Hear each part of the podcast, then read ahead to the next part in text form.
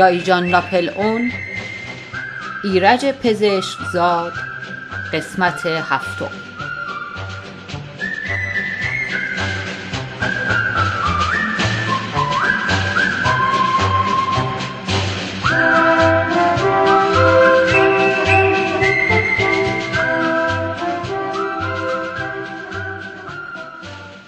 فصل هفت.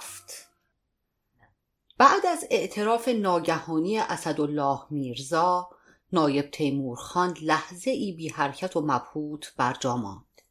کم کم با دهن بسته شروع به خنده کرد. ساکت! یک موفقیت دیگر سیستم بین المللی قافلگیری یک قاتل دیگر در پنجه قانون. آسپیران قیاس آبادی دست بند همه سر جا خشک شده بودند. من بی سر و صدا به طرف جمع رفتم. صدای شمسلی میرزا که گویی از ته چاه در می آمد سکوت را در هم شکست. اسدالله اسدالله چی میشنوم؟ دایی جان که فرصت نکرده بود شمسلی میرزا را در جریان بند و بست خود با اسدالله میرزا بگذارد و شاید از این بابت ناراحت بود گفت شازده. حضرت والا ناراحت نشوید. حتما سوء تفاهمی شده است. ناگهان همه به هم ریختند. عزیز السلطنه که به زحمت جلویش را گرفته بودند کوشش می‌کرد خود را روی اسدالله میرزا بیاندازد پس راستی راستی دوستری را کشته ای ای بی شرف ای قاتل. شمسلی میرزا بیحال روی نیمکت افتاد. همه در آن واحد حرف می‌زدند. حتی دایی جان برای اینکه موضوع طبیعی جلوه کند خطاب به اسدالله میرزا تندترین کلمات را بر لب می آورد عاقبت صدای فریاد نایب تیمورخان بلند شد. ساکت! گفتم ساکت!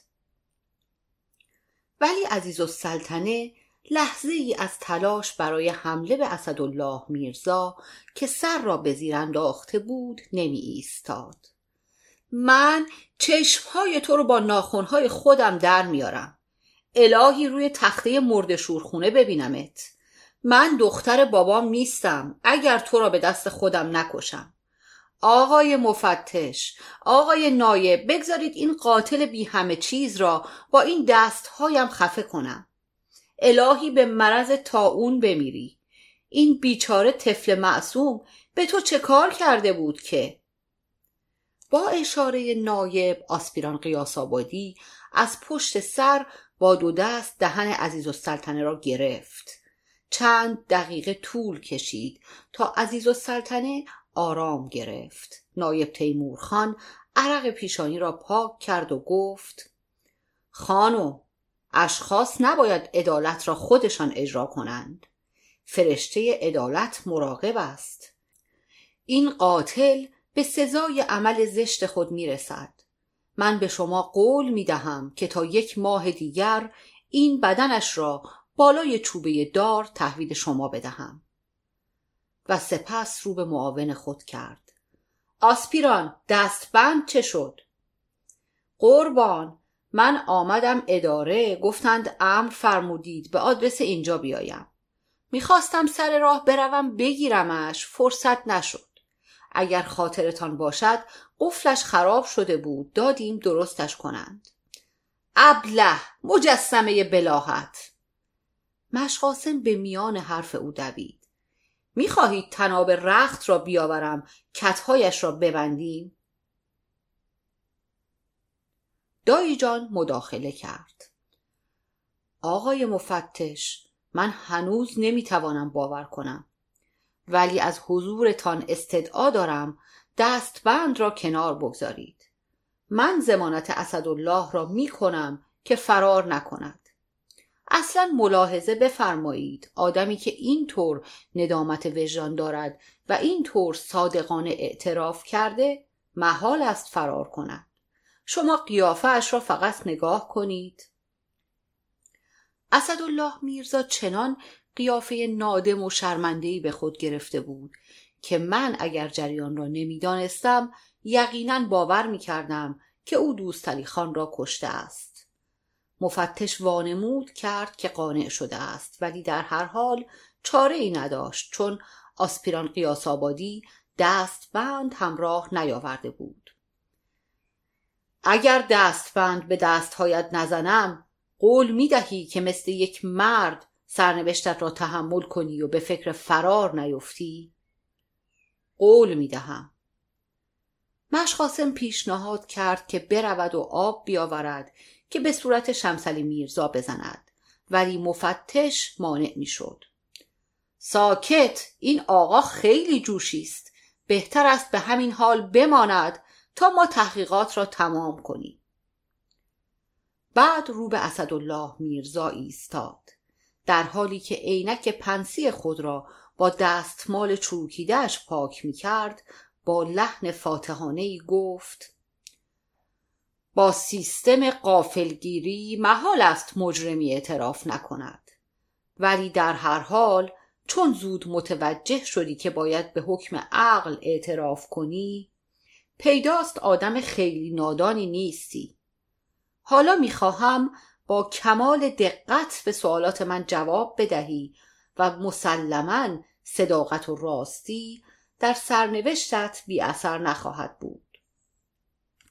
باز عزیز السلطنه به طرف اسدالله میرزا حمله برد ولی آسپیران قیاس آبادی به موقع جلویش را گرفت و به دستور نایب او را روی نیمکت سنگی نشاند و خودش تمام بدن را روی هیکل درشت خانم انداخت که مانع حرکتش بشود. نایب تحقیق را ادامه داد. ساکت! پرسیدم چه موقع آن بیچاره را کشتی؟ اسدالله میرزا بدون اینکه سر را بلند کند گفت همان شبی که از خانهاش فرار کرده بود. ببینم چرا مقتول از خانهاش فرار کرده بود. جواب بده. تند زود فوری سریع. مومنت. اولا. حالا که بنده اعتراف کرده ام دیگر تند و سریع و فوری چرا؟ ثانیا چند دفعه خدمتتان عرض کنم. عرض کردم که خانم می‌خواستند چیز را ختنه کنند. چیز؟ کدام چیز را؟ جواب بده زود فوری سریع. مقصودم همان شخص مقتول است.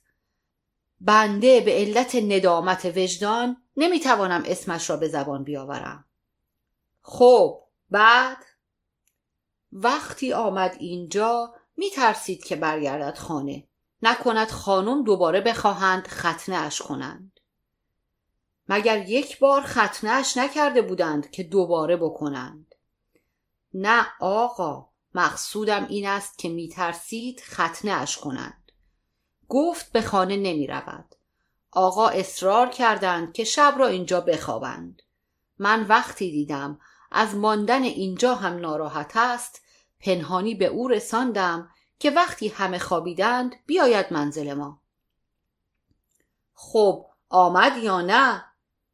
مومنت جناب مفتش چه سوالی است میفرمایید؟ اگر نیامده بود که آن اتفاق نمیافتاد. خب بعد؟ آمد. آن وقت چه شد؟ هیچی. سه بعد از نصف شب بود آمد. داداشم هم خواب بودند. من دیدم بهترین موقع است. سرش را بریدم. عزیز و سلطنه با یک حرکت بدن آسپیران قیاس آبادی را به زمین انداخت و به طرف اسدالله میرزا حمله برد. چشمهایت را من در میآورم. الهی دستت زیر گل برود. باز به زحمتی او را بی حرکت کردند. که سرش را بریدی؟ بله بریدم. بعد چه کار کردی؟ زود تند فوری سریع زود تند فوری سرش را انداختم دور. مشقاسم با دست روی ران خود زد. وا پناه بر خدا. معلومه دیگه. آدمی که شراب و عرق بخوره عاقبتش هم همین میشه. دایی جان با بیحوصلگی گفت تو دیگه خفش و قاسم. ساکت اینجا همه با من شوخی می‌کنند سرش را انداختی دور مگر سر خیار بود مقصودم این است که سرش را از بدنش جدا کردم با چی؟ با کارد؟ چاقو؟ گزلیک؟ خنجر؟ ساکت علت چی بود؟ چرا مقتول را کشتی؟ والا تند فوری سریع جواب بده اسدالله میرزا دوباره سر را به زیر انداخت. همه چیز را گفتم. این یکی را دیگر نمی‌توانم بگویم.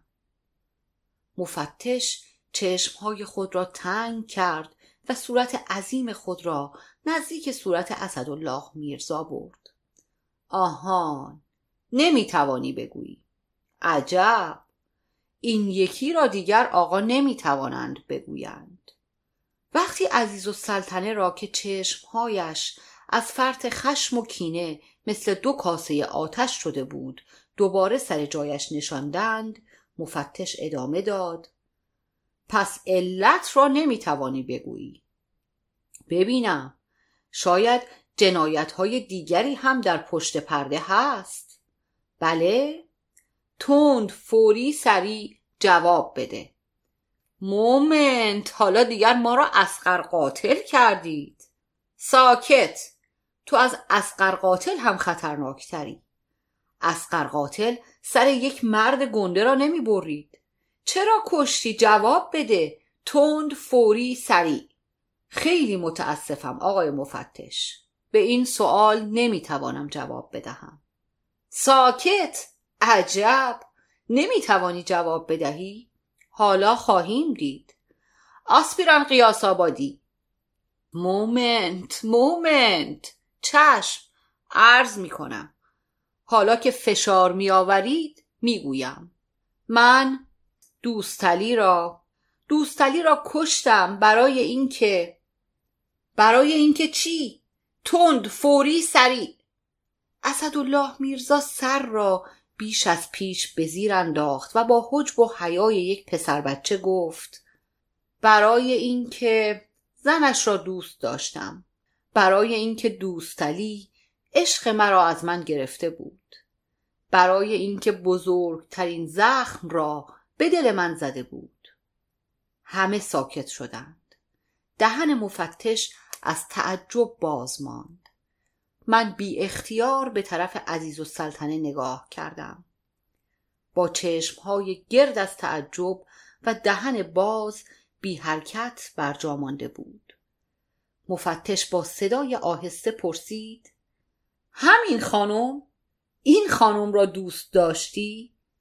اسدالله میرزا آهی کشید و گفت بله آقای مفتش. حالا که دیگر عمر من به آخر رسیده بگذارید همه بدانند. عزیز و سلطنه همچنان با دهن باز اسدالله میرزا را نگاه می کرد عاقبت به زحمت دهن را بست آب گلو را قورت داد و با صدای ناله مانندی گفت اسدالله اسدالله اسدالله میرزا که شاید بیش از حد لازم تحت تأثیر رول خود قرار گرفته بود با سوز و گداز گفت سعدی به خفی خون جگر خورد بارها. این بار پرده از سر اسرار برگرفت. و حاضران که سخت تحت تأثیر قرار گرفته بودند ساکت مانده بودند. عزیز و سلطنه با حالت تأثیر آمیخته با ناز و دلبری گفت خدا مرگم بده اسدالله. آخ اسدالله این چه کاری بود کردی؟ چرا به من نمی گفتی اسدالله میرزا با لحن عاشقانه ای گفت خانم داغم را تازه نکنید. کارد را توی زخم دلم نگردانید. آخ اسدالله الهی من بمیرم و تو را توی این حال نبینم. چرا نگفتی؟ آخر چرا سرش را بریدی؟ عزیز کافیست دلم را خون نکن. آخ الهی خدا به عزیز مرگ بده اسدالله. قصه نخور. من باید از خونش گذشت کنم. که می‌کنم حالا یک اتفاقی است افتاده. اعصاب نایب تیمور خان بیش از این طاقت نیاورد. نعره زد. ساکت! خانم قاتل باید به مجازات برسد. گذشت شما تأثیر زیادی ندارد. عزیز و سلطنه ناگهان براشفت و به طرف نایب حمله برد. ساکت و زهر مار چه حرفها! شوهر مرا کشتند یا شوهر شما را؟ شوهر من بوده اگر بخواهم از خونش هم میگذرم. ساکت چطور از خونش میگذرید؟ هر طور دلم بخواهد. اصلا آن خدا بیامرز دیگر عمرش را کرده بود. می گفت که پنجاه سالش است اما شست را شیرین داشت.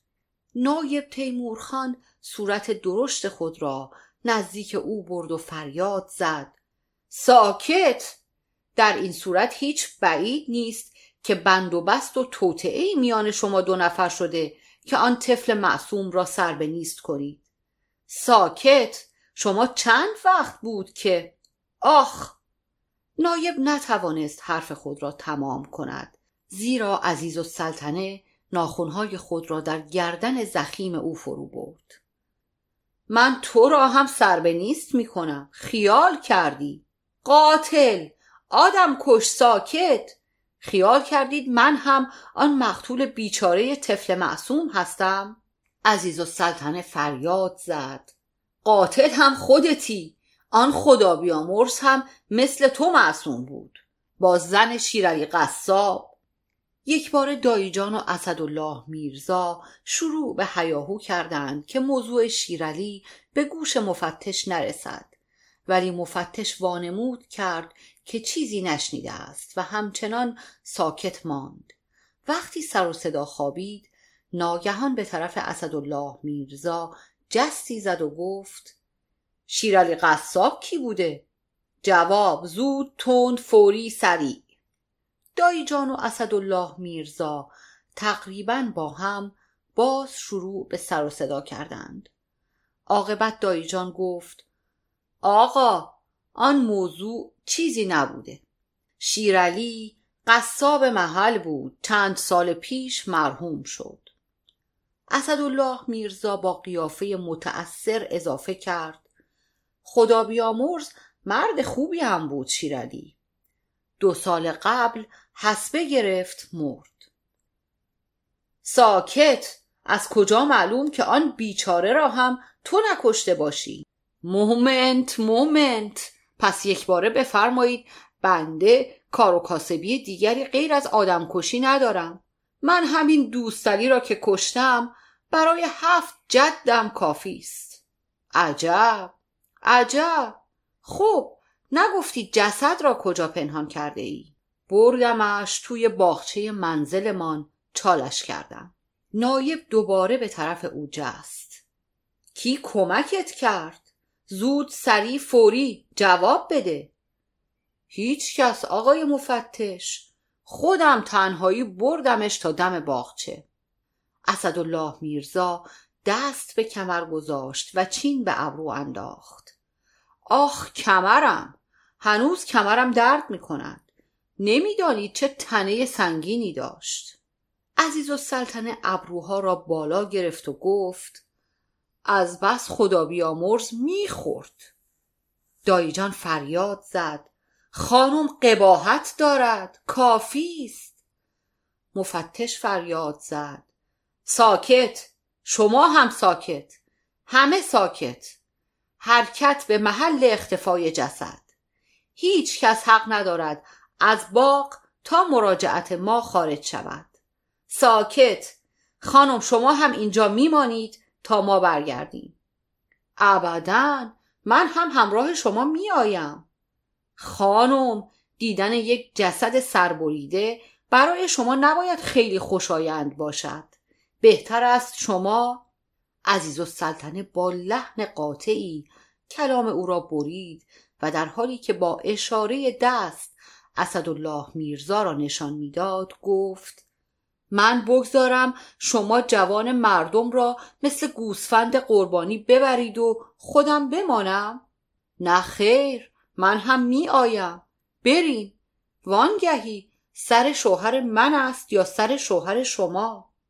وقتی اسدالله میرزا به راه افتاد که همراه آنها برود شنیدم زیر لب گفت یا مرتزا علی به دادم برس. این را دیگر نخوانده بودم. به محض حرکت مفتش و معاونش به اتفاق اسدالله میرزا و عزیز السلطنه اولا دایجان شمسلی میرزا را در جریان بند و بست خود گذاشت.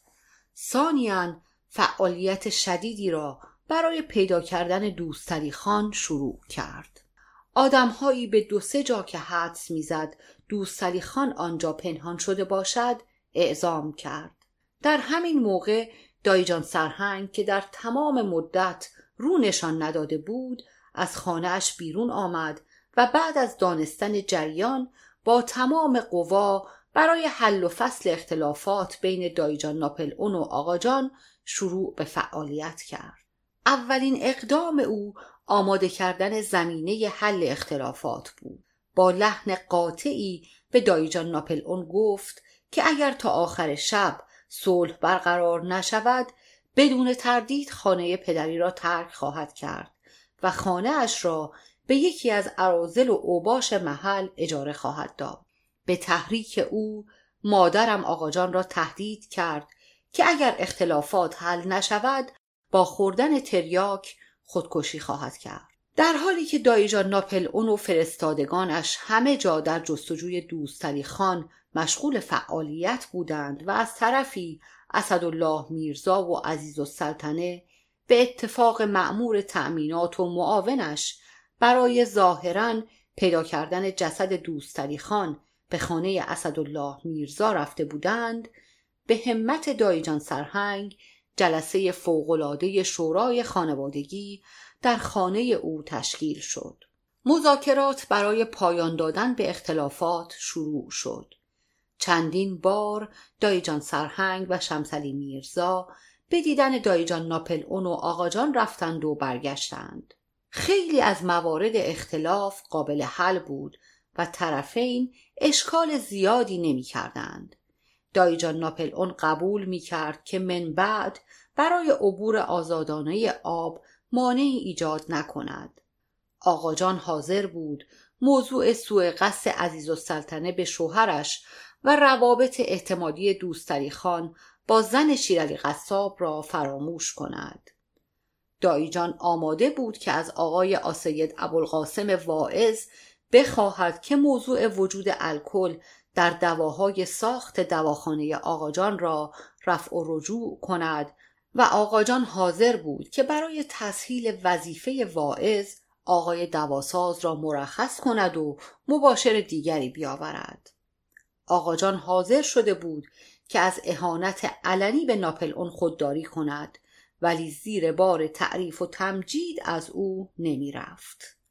بعد از چند بار رفت و آمد مجدد دایجان و شمسلی میرزا عاقبت قبول کرد که در مجلس علنی بگوید که هرچند اقدامات ناپل اون به ضرر فرانسه تمام شد ولی به هر حال فرانسه را دوست داشته است. ولی با تمام پافشاری بستگان آقاجان قبول نکرد که مشروط خواهی دایجان را تصدیق کند. تنها گذشتی که کرد این بود که شجاعت دایجان را در نواحی جنوب برای قلع و قمر اشرار و اصولا جنگ کازرون و ممسنی و غیره را انکار نکند. تنها موردی که اختلاف باقی مانده بود موضوع صدای مشکوک بود. دایجان توقع داشت که آقاجان در حضور همه اظهار کند که صدای مشکوک هرچند از ناحیه او بوده ولی عمدی نبوده است. آقاجان اصولا زیر بار قبول صدای مشکوک از ناحیه خودش نمی رفت و می‌خواست که دایجان به خاطر شعر زننده سر ناکسان را برافراشتن که به قصد او در مجلس خوانده عذرخواهی کند. عاقبت این فکر پیدا شد و قوت گرفت که صدای مشکوک را به شخص دیگری نسبت بدهند و آن شخص با ادله و براهین ثابت کند که صدا از ناحیه او بوده است. این فکر تقریبا اتفاق آرا را حاصل کرد ولی هنوز سه مشکل باقی بود. یکی اینکه دایجان سرهنگ یا اسدالله میرزا و سایرین که آمادگی خود را برای این گذشت اعلام می کردند در شب مهمانی هیچ کدام نزدیک محل دایجان نبودند. قمر را هم به هیچ وجه مادرش نمی‌خواست قربانی این صلح بکند. در نتیجه اشکال اول این بود که این صدا را به شخصی نسبت بدهند که در موقع بروز آن به دایجان ناپل اون نزدیک بوده باشد. اشکال دوم این که آن شخص قبول کند که بروز صدا را از ناحیه خود بداند. اشکال سوم علاقمندان به حل و فصل اختلاف به دایجان ناپل اون ثابت کنند که آن شخص راست می‌گوید و واقعا صدای مشکوک از ناحیه او بوده است. در میان این بحث و گفتگو ناگهان شمسلی میرزا فریاد زد. صبر کنید. آن شب اگر خاطرتان باشد کنار دست آقا غیر از آن دو نفر مشقاسم هم بود. دو سه نفر از بستگان اعتراض کردند. ولی مشقاسم کنار دست آقا نبود بلکه پشت سر آقا بود. شمسلی میرزا با قیز و بیحوصلگی فریاد زد. حالا آقا دستگاه جهتیاب صدا که نداشتند. همه حاضران یکی بعد از دیگری به یاد آوردند که آن شب وقتی دایجان ناپل اون داستان جنگ کازرون و نشانه گرفتن پیشانی سردسته اشرار را حکایت می کرد و مخصوصا در لحظه بروز صدای مشکوک مشقاسم هم پشت سر دایجان بوده است. ولی دایجان سرهنگ با قیافه گرفته ای گفت ولی زیاد خوشحالی نکنید. من این مشقاسم را خوب می‌شناسم. آدمی نیست که زیر بار برود. این نوع صداها را جزء مسائل ناموسی می‌داند. شمسلی میرزا هم به فکر فرو رفت و پس از لحظه ای گفت صحیح است اگر خاطرتان باشد چند بار قصه آن دختر امویش را تعریف کرده که چون در مجلس عروسی یک صدایی از بدنش صادر شده خودش را کشته است. اگر یک پول خوبی به او بدهیم شاید اگرچه زیاد پولکی نیست. من که نمی‌خواستم به هیچ قیمت چشمانداز صلحی که در افق پیدا شده بود خراب شود با هیجان گفتم می‌دانید دایی جان مشقاسم چند وقت پیش می‌گفت که یک آرزو در دنیا دارد که در قیاس آباد یک آبنبار بسازد و وقف مردم کند. سر و صدای تایید حاضران بلند شد و همه نظر دادند که ممکن است برای تأمین این وقف مشقاسم حاضر به همکاری بشود. قبل از احضار مشقاسم برای مذاکره مسئله اثبات موضوع به دایجان ناپل اون مطرح شد و پس از مذاکرات و جر و بحث زیاد یکی از حاضران گفت خیلی عذر می‌خواهم. امیدوارم شما را زیاد با این پیشنهادی که می‌خواهم بکنم ناراحت نکنم. ولی تنها راه این است. یک دنیا عذر می‌خواهم. باید همه ما و همه آنهایی که آن شب در مجلس مهمانی بودیم یا لاقل چند نفر از ما به روح مرحوم آقای بزرگ قسم بخورند که صدای مشکوک از ناحیه مشقاسم بوده است. روح آقای بزرگ. دو نفر تقریبا قش کردند و آنچنان فریاد و هیاهویی بلند شد که قابل توصیف نبود. پس از چند لحظه سکوت سنگینی برقرار شد. همه با چشمهای از حدقه در آمده چشم به صورت پیشنهاد دهنده دوختند. مرحوم آقای بزرگ پدر بزرگ دایجان ناپل اون بود و در خانواده کسی جرأت نداشت حتی برای اثبات گرمای هوا در چله تابستان به روح مرحوم آقای بزرگ قسم بخورد. در حالی که دایجان ناپل اون در خانه خودش با تمام قوا برای نجات خانواده از پراکندگی و حفظ اتحاد و و اتفاق مقدس آن تلاش می کرد و اسدالله میرزا یقینا در چنگال نماینده قانون و عزیز و سلطنه گرفتار بود و در حقیقت به سهم خود برای همین امر فداکاری می کرد یک نفر جرأت کرده بود که روح آقای بزرگ را که مظهر اتحاد و اتفاق مقدس خانواده بود به این ترتیب ملوث کند. گویی صدای ناله حزین روح آقای بزرگ در گوش همه حاضران تنین انداخته بود. آن خیشاوندی که پیشنهاد کرده بود که به روح مرحوم آقای بزرگ قسم بخورند طوری دست و پای خود را گم کرده بود که نمی‌دانست چه بگوید. عاقبت به کمک این و آن که دلشان به حال او به رحم آمده بود به شرف و انسانیت و مقدسات عالم قسم خورد که هیچ وقت کلمه بزرگ را بر لب نیاورده است و مقصودش روح آقا یعنی پدر دایجان بوده است نه روح آقای بزرگ یعنی پدر بزرگ دایجان. بعد از ملامت های فراوانی که نصار پیشنهاد دهنده بخت برگشته کردند و خطابه هایی که در زم او ایراد شد و به دنبال یک ضد پیشنهاد دائر بر افزودن یکی دو متر بر طول و عرض آبنبار وقفی مشقاسم که البته خرج بیشتری برمی داشت تصمیم به احضار مشقاسم گرفتند تا موضوع را با او در میان بگذارند.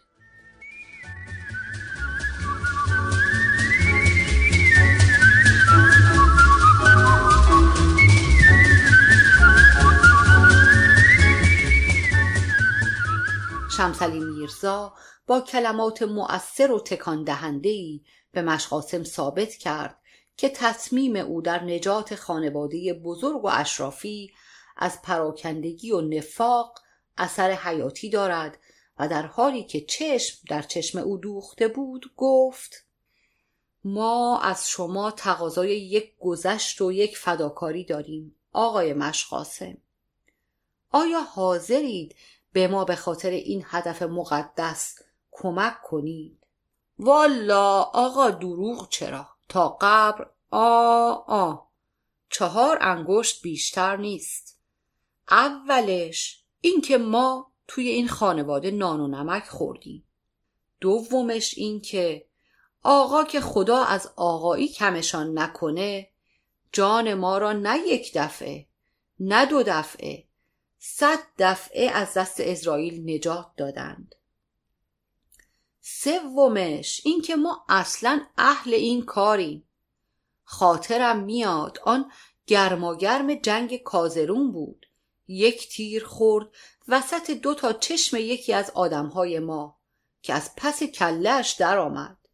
بیچاره ملایری بود. ما هرچی خواستیم بندازیمش ترک اسب و از میدان جنگ درش ببریم رضایت نداد. گفت مش قاسم شما برو. ما دیگه چیزی به آخر عمرمون نمونده. اما مگه ما ولش کردیم؟ شمسلی میرزا با بیحوصلگی گفت آقای مشقاسم خواهش می‌کنم این قصه ها را بگذارید برای بعد.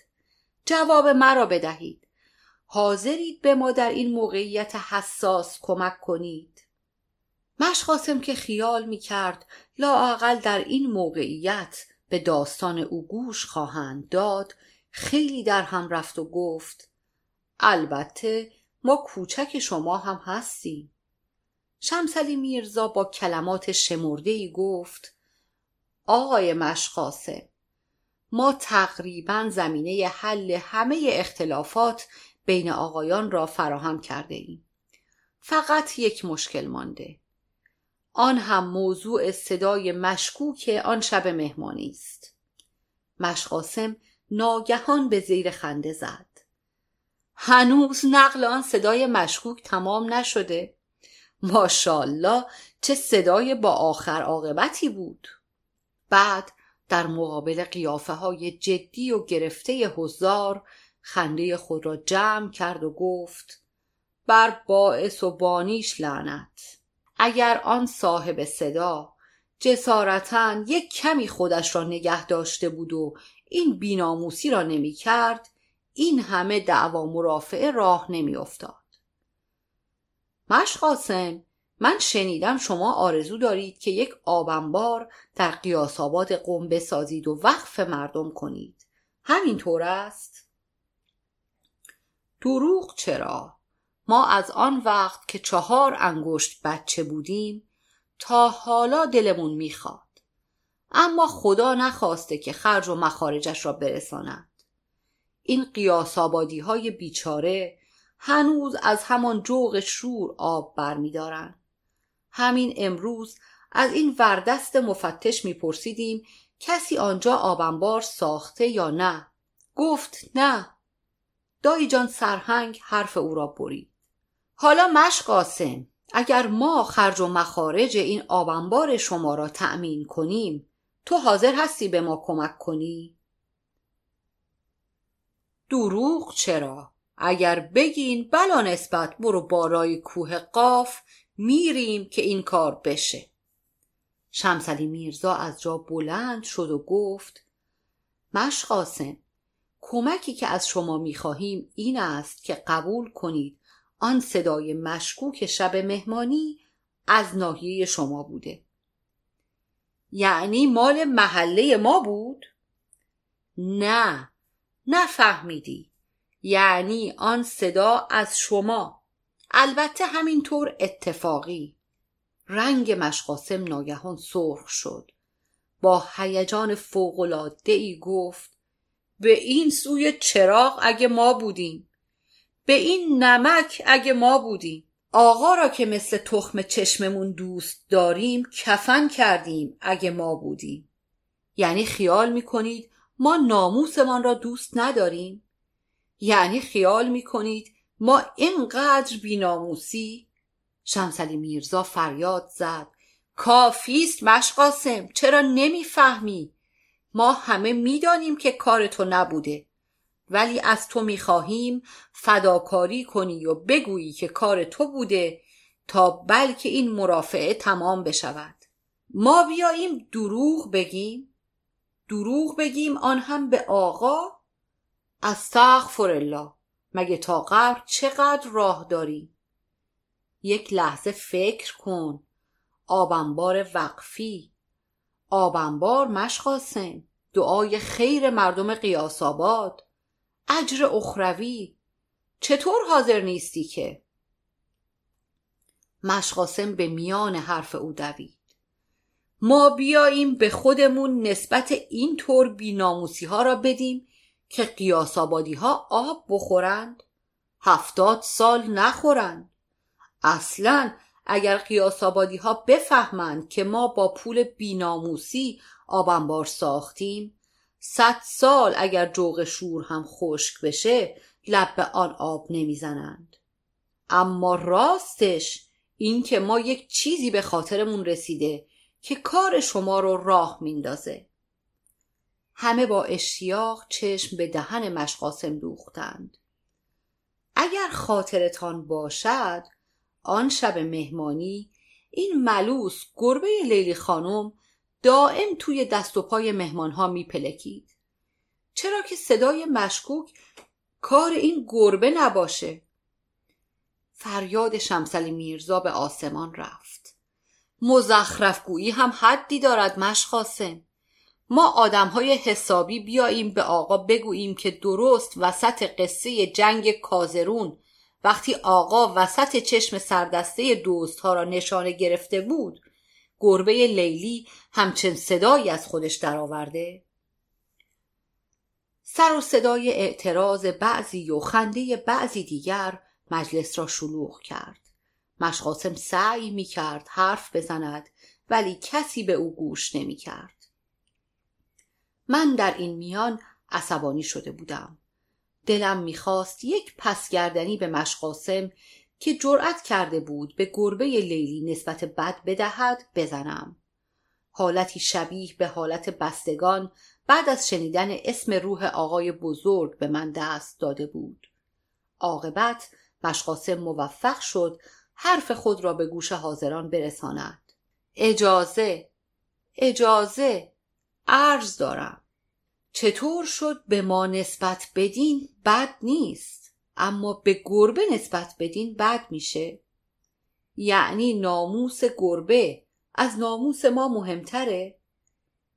مرد حسابی مسئله ناموس نیست. آخر حیوان به این کوچکی. مشقاسم حرف دایجان سرهنگ را برید. ابدا ابدا. هیچ به کوچک بزرگی نیست. اولش اینکه همه حیوانات از این بیناموسی ها می کنند دومش اینکه دروغ چرا؟ ما خودمان از چلچله گرفته تا گاو میش به گوش خودمون از همهشان صدای مشکوک شنیدیم. سومش این که هیچ به جسه نیست. ما همان موقع که گرماگرم جنگ کازرون بودیم یک مار دیدیم بی پدر بیناموس یک صدای مشکوکی کرد که جسارتا نایب غلام علی خان که تازه گوشش هم سنگین بود از خواب پرید. یک دفعه دو تا سبز قبا دیدیم که پنداری با هم سر انداخته بودند. فریاد دایجان سرهنگ بلند شد.